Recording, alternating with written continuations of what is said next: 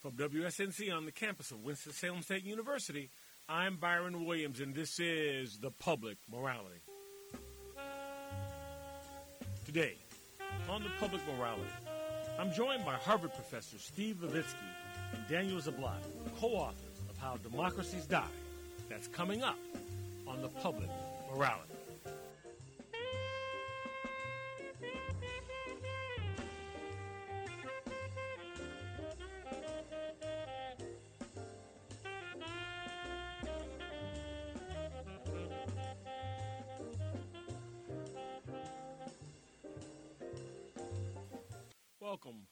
Public Morality.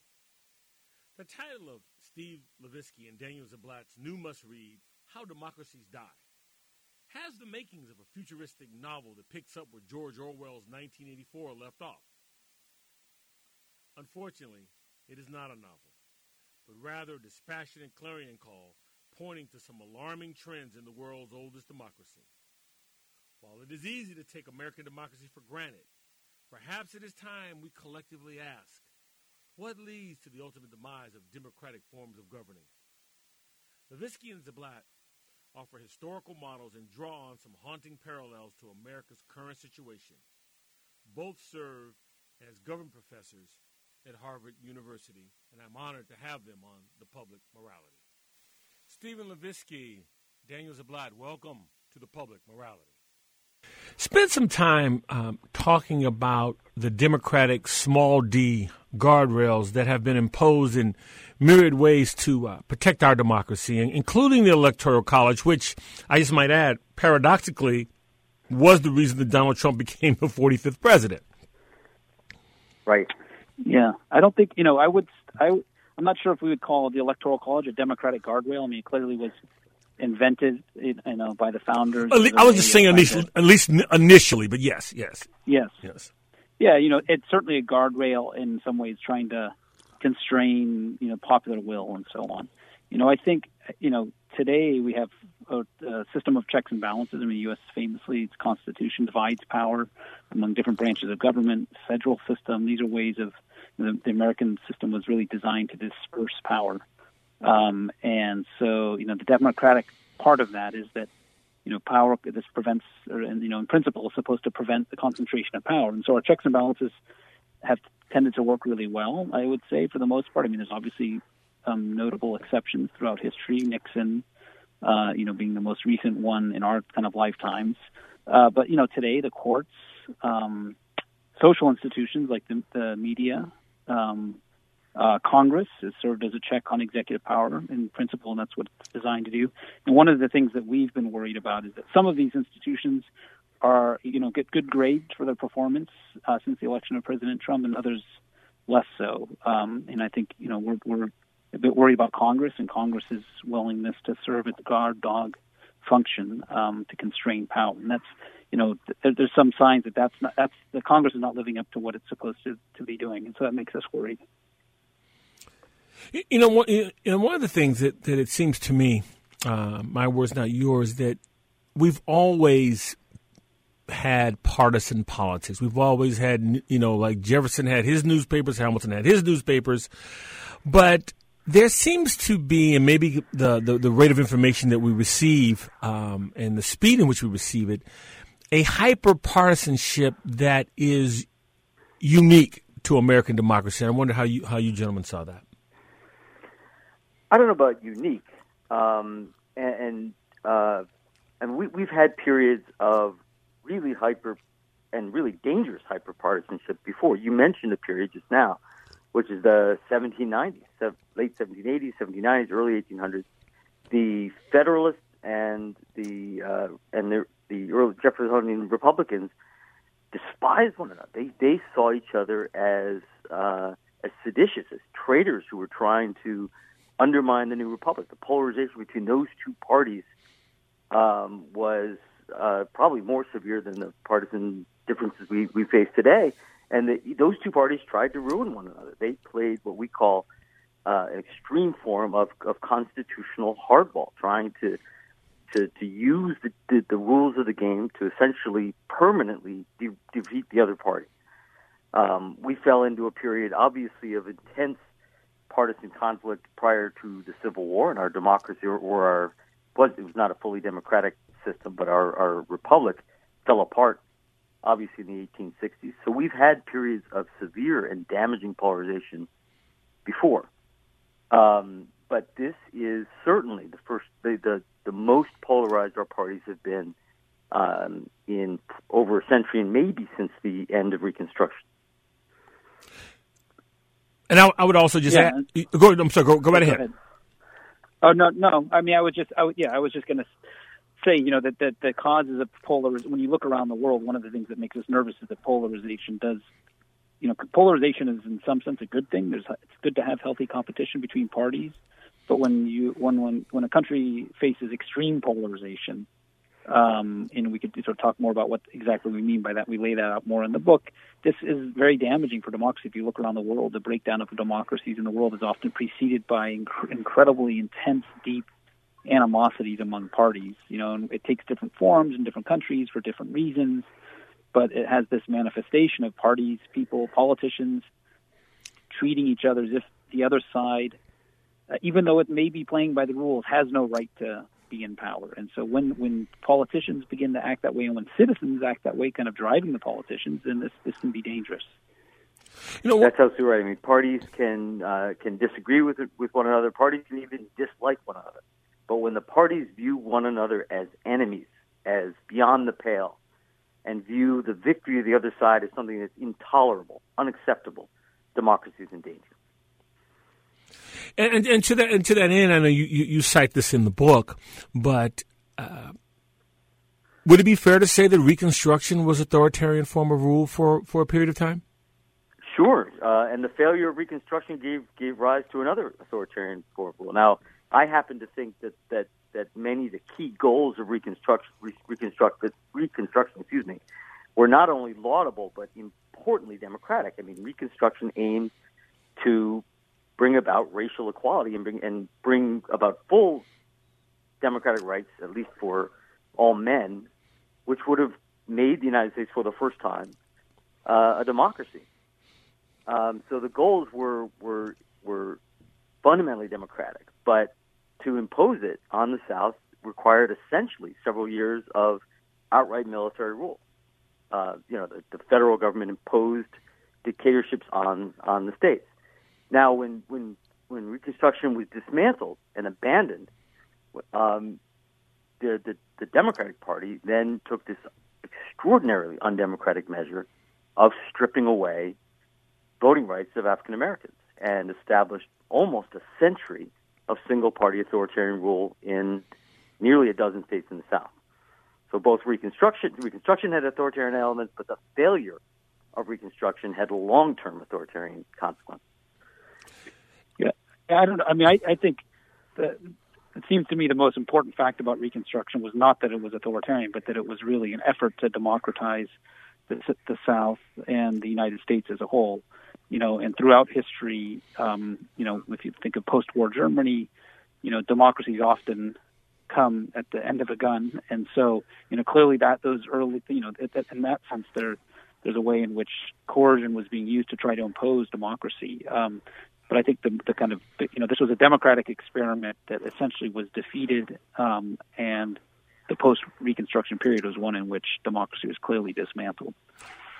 And one of the areas, um, the reason I raised that was in a, in, a, in American history. It seems to me there is, or just the American narrative in general. There there, there is the the copycat sort of aspect, and I think the, democracy is not immune to that. I mean. Um, Republicans have long been um, uh, recent in recent recent history the, the ones who have uh, been blamed for shutting down the government, and so now that that so now this whole shutting down the government has become weaponized, and so we, we, we see both parties engaging in it, and I wonder um, if, if, the recent shutdown is sort of reflective of some of the concerns that you have for the destruction of, of our democracy. Absolutely, uh, we're very very concerned about this spiraling effect, this tit for tat dynamic that you that you point to. I mean, I, in, in our view, the process of norm erosion began uh, e- easiest to identify it in the early 1990s with uh, with the Gingrich Revolution. Gingrich is, is really sort of gave us the modern government shutdown in the 1990s. I think that the partisan impeachment of Bill Clinton was another example of abandoning norms of, of, of self restraint or what we call forbearance. And so this, we think, began with the radicalization of the Republican Party. But there's no question that it has uh, that this is sort of tit for tat process in which Democrats come under pressure to respond uh, in the same manner. They come under pressure from their from their allies, from their constituents, to not be the sucker, to not be bullied uh, by the Republicans. And the shutdown is an example of that. Um, I think that if uh, there, there's talk in, in some progressive circles, for example, if the, if the Democrats win control of the Senate, that Democrats might do to Trump what the Republican Party did to President Obama, which is deny him the right to fill a Supreme Court vacancy should one emerge. Um, we have seen this movie before in Europe, in Latin America, and when um, when you get this sort of spiraling, escalating tit for tat of, consti- of what we call constitutional hardball, the, the end result is, is rarely good. It rarely ends well. Go ahead. Yeah, you know, and I, I would add to I would add to that that you know you know we're we're we're nervous about how things are unfolding, um, and, and in our book we make the case for uh, norm reinforcing behavior for Democrats. You know, as, as Steve said, we think this really began on the Republican side. Um, but that said, you know, it's it's a you face this tough set of dilemmas. You know, you think of the government shutdown.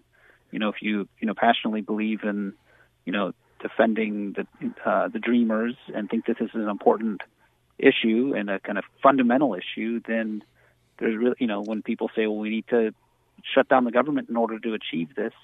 You know, that, that's a that's a compelling argument. I mean, you know, if you really genu- if you believe this is worth abandoning kind of normal democratic procedures for or normal normal constitutional procedures. So, you know, the question is then, you know, under under you know, what's what are the outer limits of forbearance? When do you when do you give up forbearance? It's it's certainly a tricky issue. Our point is simply to highlight this as a potential cost. I mean, I think the way that I sense debate going, I mean, I, you know, I've heard kind of hard-boiled uh, politicos saying, you know, look at the dilemma and the government shutdown is if we hold if we shut down the government too long, we may you know, conservative Democrats are going to get punished back in their home states. But we, but on the other hand, we really believe in in trying to promote, the, protect uh, the dreamers, and that's the calculation. We have to weigh those two things, and we're just we want to throw a third variable into the calculation, into the moral calculation, which is well, let's think about also what the damage is, the long run damage to the political system, and so that's that's one more important factor to be considered when when politicians and voters are thinking about these sorts of decisions. You know, I, I'm I'm uh, guessing. I'm sure you've heard this comment already that uh, many Americans would would offer, um, at least reflexively, that no single American. I'm speaking specifically of President Trump now.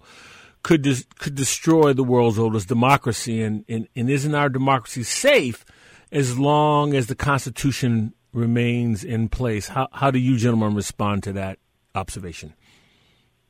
We're not quite so uh, confident. Um, having having looked at the performance of our own constitution over time and the performance of other constitutions. In fact, much of my part of the world, Latin America, borrowed almost word for word the U.S. Constitution at the time of Latin American independence in the early 19th century. The Constitution alone is a, is a pretty brilliant document, but it's not enough to safeguard a democracy. And our system of checks and balances, as Daniel mentioned a few minutes ago, by itself is not enough.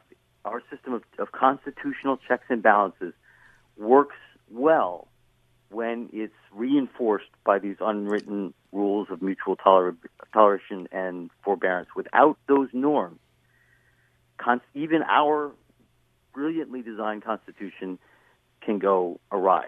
And uh, it's true. It's true that a single leader can't destroy a democracy. But what we're arguing is that the problems facing our democracy um, run deeper than Trump. Trump is a problem. Trump is is not committed to, to, to democratic norms. So he's somebody that all concerned citizens should uh, be vigilant about and, and should worry about.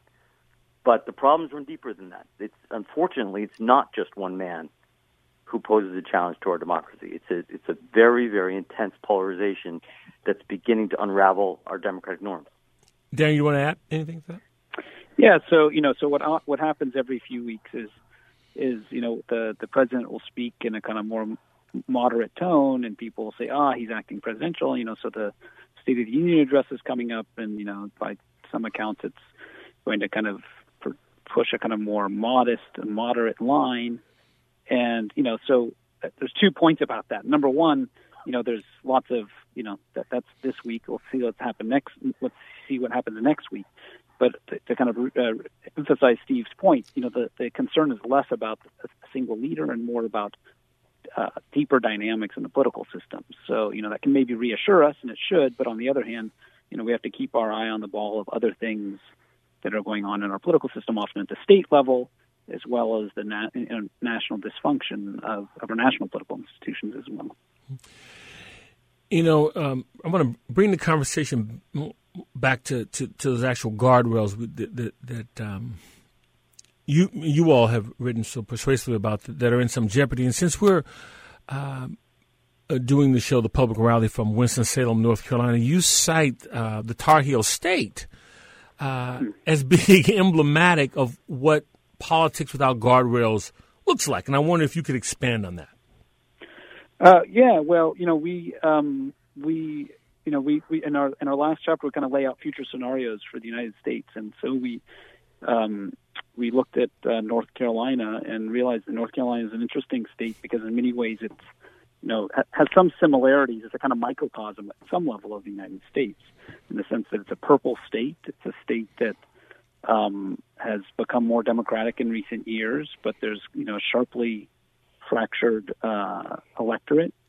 Um, and so what we've seen, uh, you know, in the last couple of years in the governor's race in, and so on, and after immediately afterwards, is the use of institutions as weapons, and you kind of have a kind of and what we've described as constitutional hardball is really on display, um, where you know the electoral efforts to redraw the electoral map um, and change the rules of the game after a new governor has been elected. This is really pushing right up to the edge, and so that the heightened t- sort of tenor of politics, um, in which so much seems to be at stake for both sides, uh, means that the institutions become no longer the rules of the game, but part of the game. And once the institutions are part of the game, everything is up in the air. And so that's, you know, in some ways we, we kind of look to North Carolina to see what's happening in North Carolina because we think this is, you know, is instructive about what's happening in our national politics as well. Uh, Steve, anything to add? Yeah. That's a classic case of what we call politics without guardrails. That when we, if we let our democratic norms continue to erode, that we'll get this sort of no holds barred, anything goes partisan fight to the death that we've seen at least intermittently in North Carolina in recent years. And and uh, to, to build on Daniel's point, what the, the parallel that we see is that in North Carolina you have an increasingly diverse society and the Republican Party that largely represents white Christians or white Protestants that feels itself a, a majority that's about to lose its majority or a majority in decline and that tends to be radicalizing. That tends to lead to um, to fairly uh, extremist behavior, um, and we worry that that we're going to continue to see that at a national level. Now, now to that end, um, um, how much does I mean? You certainly mentioned you know the role of Congress um, or lack thereof, uh, and and not being a guardrail, but but how much does the public apathy and nihilism play into your observations? I don't know about nihilism, but apathy certainly doesn't doesn't help. I mean, it, uh, our democracy is clearly better off in a number of ways if uh, when everybody votes or when the vast majority of the electorate at least votes uh, and and is aware of what's going on in politics. The level of uh, of of voting participation and awareness is relatively low in the United States. And one of the problematic dimensions of that is that those who do vote and those who are aware tend to be at the political extremes. We, there are a lot of moderates out there who simply are not um, involved in politics and are not going out to vote on election day. Uh, and that is one of the things, not the only thing, but it's one of the things that is contributing to our, our polarization.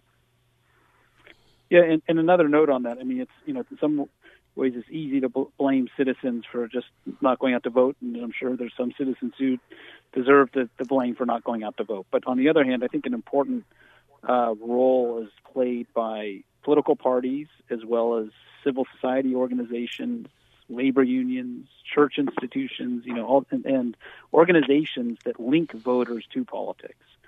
And the way that most people t- turn out to vote is when they're members of groups. I mean, isolated individuals who are disconnected from from their communities are less likely to be engaged in politics. And so, at some level, the task is is not just about you know, in, in telling individuals to go out to vote, but you know, creating a, a kind of robust civil society in which uh, in which that's more likely to happen. You know, and there are signs that that's happening. I mean, in many ways, the the women's march I think has been one indicator of this.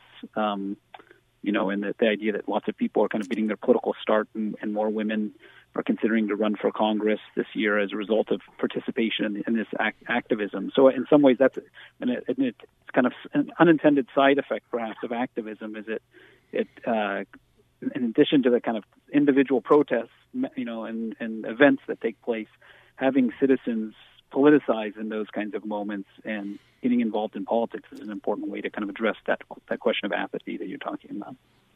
If you're just joining us, I'm speaking with Professors Steve Levitsky and Daniel Ziblatt of Harvard University. They are co-authors of How Democracies Die. Um, you know, one of the things I wanted to should have touched on it earlier, but I think this is a good segue to talk about it.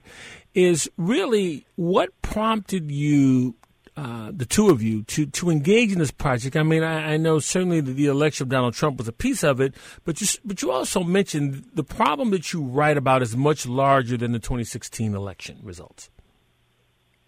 Yeah, well, so Steve and I are colleagues. We teach together and research on similar topics and talk a lot about our research. I've tended to focus on European politics from the 19th century to the present, so kind of my historical bent looked looked at the collapse of democracies and interwar Europe and in different points in time. Steve studied Latin America and other parts of the developing world and looked at great democracies in crisis and authoritarianism in other countries. And we, you know, we saw these kind of echoes in our election, and that's what really got us to talk about these things. Um, and our and the idea was really to draw, you know, when we look at, in some ways, I think citizens and you know consumers of news in the U.S are faced with a you know especially nowadays with social media and 24-hour news are faced with a barrage of headlines and breaking news alerts. And it's you know just this afternoon there's one you know the FBI and somebody the FBI is uh, retiring. And so you know it's you know treated as if this is a crisis. You know maybe who knows? But the point is you know it's hard to kind of distinguish what's important and what's not important. And we felt that drawing upon our experience of having looked at other countries that have faced democratic crises and succumbed to them, and other countries that have faced democratic crises and overcome them, that we could draw some lessons from those other countries' experiences to help us, you know, place what's happening in the United States into context, and so to, to kind of provide a baseline of comparison against which we could assess how different the U.S. is or how similar it is, and just having that frame of reference, I think, you know, we hope is useful for re- readers and useful for, for U.S. citizens. Steve, anything? Yeah, if I could just add, um, I think one thing that studying uh, democracy in other countries makes clear is that the United States is not. Uh, it's in many ways a, an unusual country, and it's a it's an historically uh, it's got the oldest, most successful constitution in the world. In many ways, been a very successful democracy, um, but it's not exceptional, and it's not unique and it certainly is not immune to the kinds of crises that face other countries. So one thing we both worry about a lot is that Americans, and, and I would say I would include myself in this, have long taken American democracy for granted. We consider it uh, an, an immovable ob- object, something that is indestructible. Uh, and that's simply not true. American democracy remains very strong. Its institutions are strong.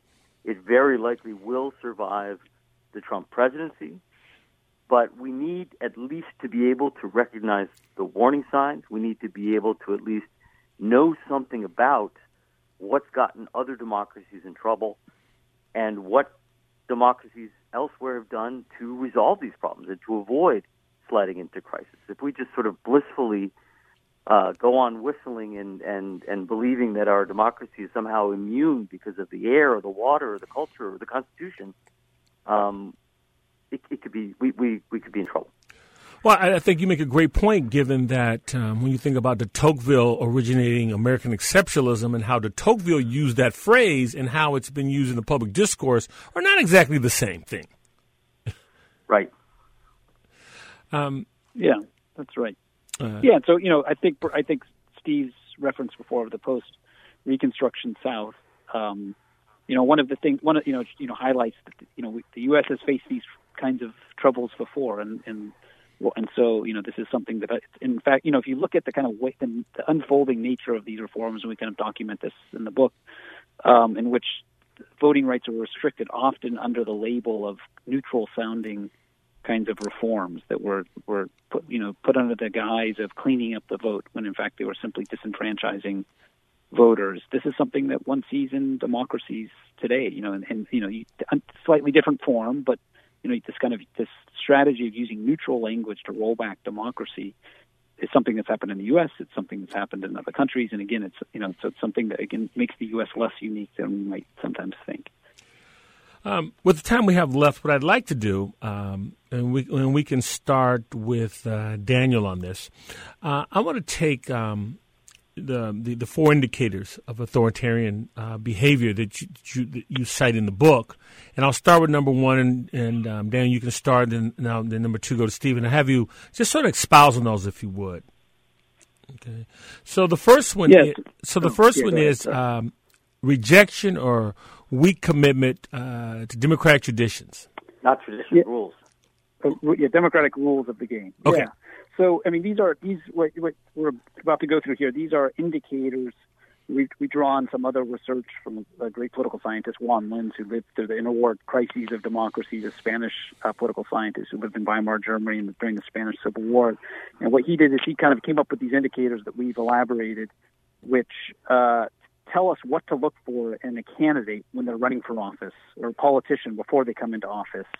And, you know, really mostly in their rhetoric uh, that are signs that somebody once in power might be a danger. And so that this first one you've mentioned, rejection of commitment to the democratic rules of the game. I mean, this includes things such as you reject the Constitution. They talk, they express a willingness to violate it.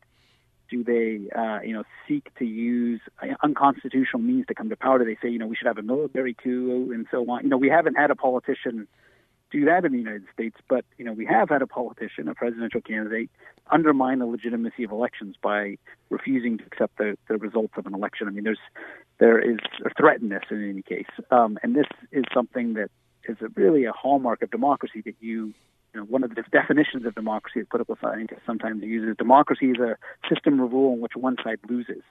You know, if, if one side's not willing to lose, then it's hard to have, let the democratic game continue. And so this is this last one is something that we really often see electoral authoritarians um, violate. You know, threatening to not accept the result of election, and then calling into question the legitimacy of elections, even when by all objective measures they are free and fair elections.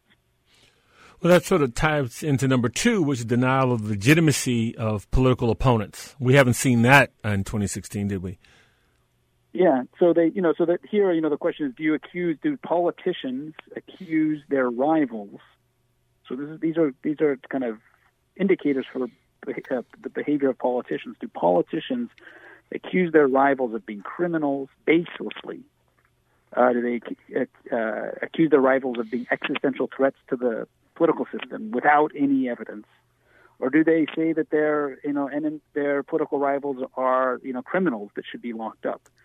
Uh, you know, normally this would be way beyond the pale. You know, we've had politicians make this use this kind of language throughout American history, but never in a presidential campaign in the 20th century has a candidate of a major political party accused the opposition party of being uh, the candidate of being a criminal that deserves to be locked up. May I chime in for just one moment? What we had in 2016. I want to follow up with something though, because you, you you talked about the campaign there, and it just occurred to me: would that also include governing in that? And I don't mean to be partisan here, but the, but but the but the historical facts are the historical facts. That uh, you mentioned the Gingrich Revolution. There was a sense emanating from the Republican side of the ledger that Clinton was not a legitimate president. And you had the similar when Barack Obama became president. So would you include that behavior as well in number two? Yeah, well, um, well, I mean, again, as Daniel said, this particular um, four indicators is meant to help us identify candidates who are not fully committed to democracy before we elect them, before they come to power.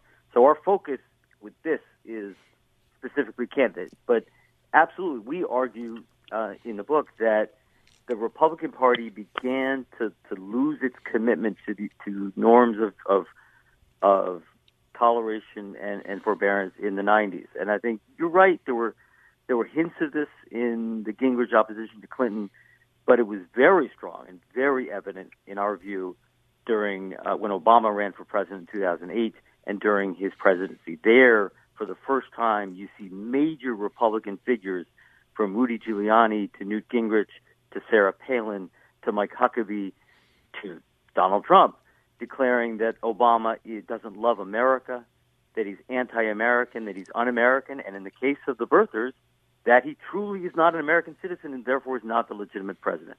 All of that, in our view, is is yes, the denial of the legitimacy of your rival, which and, we think is very dangerous for democracy. And you mentioned it earlier. I just want to follow up. Um, we'll, we'll get back to the to the two more, but you mentioned it earlier. But would it also be fair that that sort of delegitimizing legitimize not having a hearing for Merrick Garland when the Constitution clearly says otherwise? Well, again, we think it's a it's a product of extreme polarization. When when one side views the other side as an existential threat, as beyond the pale, it becomes more willing to pursue its goals by any means necessary, to not necessarily use restraint in, in, in their action. And that whether it was the denial of Obama's legitimacy personally or whether it was the Republicans' belief that they had to sort of pursue their goals at all costs because uh, a Democratic controlled Supreme Court would be beyond the pale. I guess I couldn't tell you. But but they're closely related. All right. Let's uh, we're number 3 toleration or encouragement of violence. Encouragement of violence. Oh, well, yeah, you guys know them better than I do. Why am I reading them out? Just go right ahead. yes, Steve, sure, so, go ahead and describe these. Yeah, a, a, lot of a lot of democracies that that uh, that Daniel and I have studied have uh, died amidst a in a climate of violence, often private or paramilitary violence, whether it's Italy in the 1920s or Germany in the early 1930s or Spain in the 30s or in my part of the world, uh, Uruguay in the 60s and 70s, Argentina in the 70s, Brazil in the 1960s. It, prior to the breakdown of democracy, in the years prior to the breakdown of democracy, you see an increase of violence, whether it's terrorist groups or guerrillas, right wing paramilitary groups. Groups on all sides begin to sort of take action in their own hands, often quite violently. And so uh, Juan Linz, who who from whom we borrow quite a bit in this in this book and in this in set of indicators, adamantly argued that it was essential, absolutely essential, that politicians, that Democratic politicians, always and everywhere condemn violence, whether it's their side or the other side or anybody. When anybody, even your allies, engages in acts of violence, you must condemn it. You must punish it. And so politicians who do not do that who find ways to kind of justify acts of violence on their side, or who appear to uh, encourage or condone violence, are considered really quite dangerous for democracy. And, and in our view, the kind of behavior that you saw uh, from Donald Trump on the campaign trail, in which in rallies he would openly advocate violence, uh, beating up protesters, talk about the good old days when, when protesters were, were carried out in a stretcher um, offering to pay the lawyers' fees for those who, who engage in violence, and as well as, as President Trump's um, shameful response in the presidency to the Charlottesville violence. Um, that's pretty dangerous behavior, and again, unprecedented among major party candidates. And number four is, I'm, I'm not going to even bother reading it. I mean, come on. number four is uh, is a willingness to curtail the civil liberties of opponents, including the media.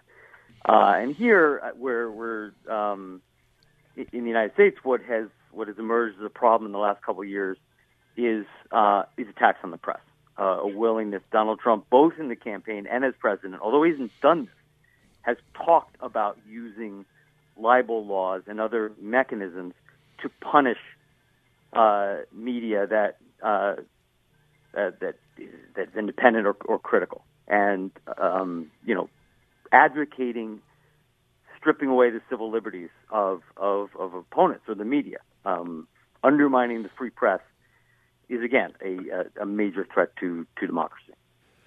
So finally, I'm, I'm wondering, um, in this present space, one sees the title "How Democracies Die," and obviously, depending on their perspective, um, I can see how some might conclude that this is a political polemic uh, against the current occupant of the White House. Uh, but the problems you cite are, are, are, are much more entrenched, and, and I wonder um, uh, any closing thoughts, any takeaways for people um, who have yet to read to read this uh, must-read book, in my view. Well, we, you know, we what we we what we try to do in the book is both identify the deeper problems in the American political system. I think there's few who disagree with the idea that the American political system is not operating as designed or as we expected or as what we hope. And so the the question is to try to understand what's what's gone wrong and what's going wrong. Um, we make the so you know, and, and I think most would agree that hyperpolarization, the objective evidence suggests hyperpolarization is present in the United States, and this is a problem you know, there may be disagreements about where this started. You know, we provide evidence, and we think there's the evidence is, is supports our position that this really began with the radicalization of the Republican Party. I mean, in the 1990s, as Steve has described. So, you know, the process began there, but at some level, you know, people don't have to accept our uh, diagnosis of the history. The real question is going forward, how do we get out of a kind of death spiral where each side views itself as legitimate and the other side is not legitimate. And if we're in that death spiral moving forward, the real question is how do we get out of that? Um, and so, what our, the purpose of our book is to identify and then h- name and highlight the significance of this problem that we currently face. And so, even if one disagrees with that particular historical component of our argument, the diagnosis, I think, uh, we hope, is something that everyone can can take seriously. Anything you want to add? Uh, Steve, I think Daniel said it well. I mean, what our our hope is to is to make politicians and citizens more aware of the damage that can be done. Again, we have spent too long taking our democracy for granted, and even though our democratic institutions remain strong, even though there's a very good chance that we'll muddle through this, um, polit- the politicians who are engaging in, in this increasingly reckless behavior with regard to our institutions have to be aware that um, our democracy, our institutions are not unbreakable. They are playing around with something that can be broken. And if our book can, can help raise awareness of that, um, it will be satisfying. Harvard professors Steve Levitsky and Daniel Ziblatt, thank you. Much appreciated you taking the time to be on the public morality today. Thanks very much, Byron. Thanks for the great thank questions. That was Steve Levitsky and Daniel Ziblatt, co authors of How Democracies Die. Stay tuned for my closing remarks.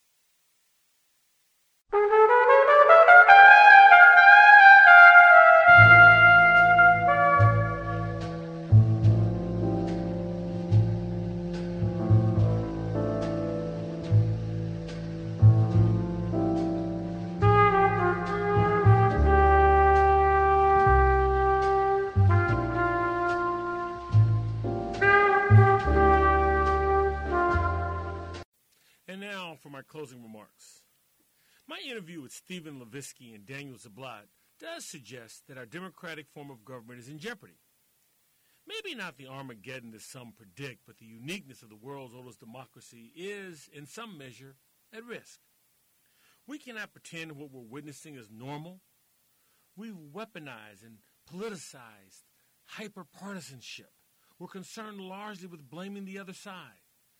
The rhetoric of the major political parties appears to supersede commitment to our democratic values.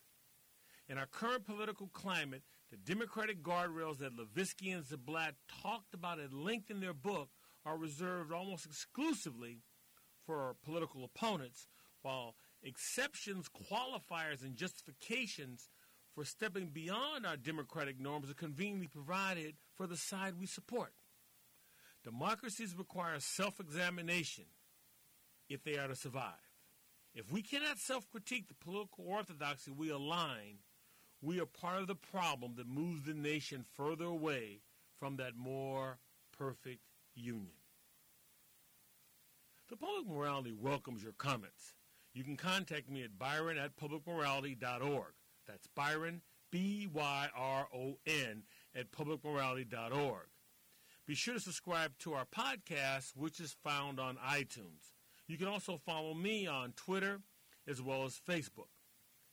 And due to a recent power outage, I would like to thank WFDD for their willingness to allow me to record this broadcast at their studios.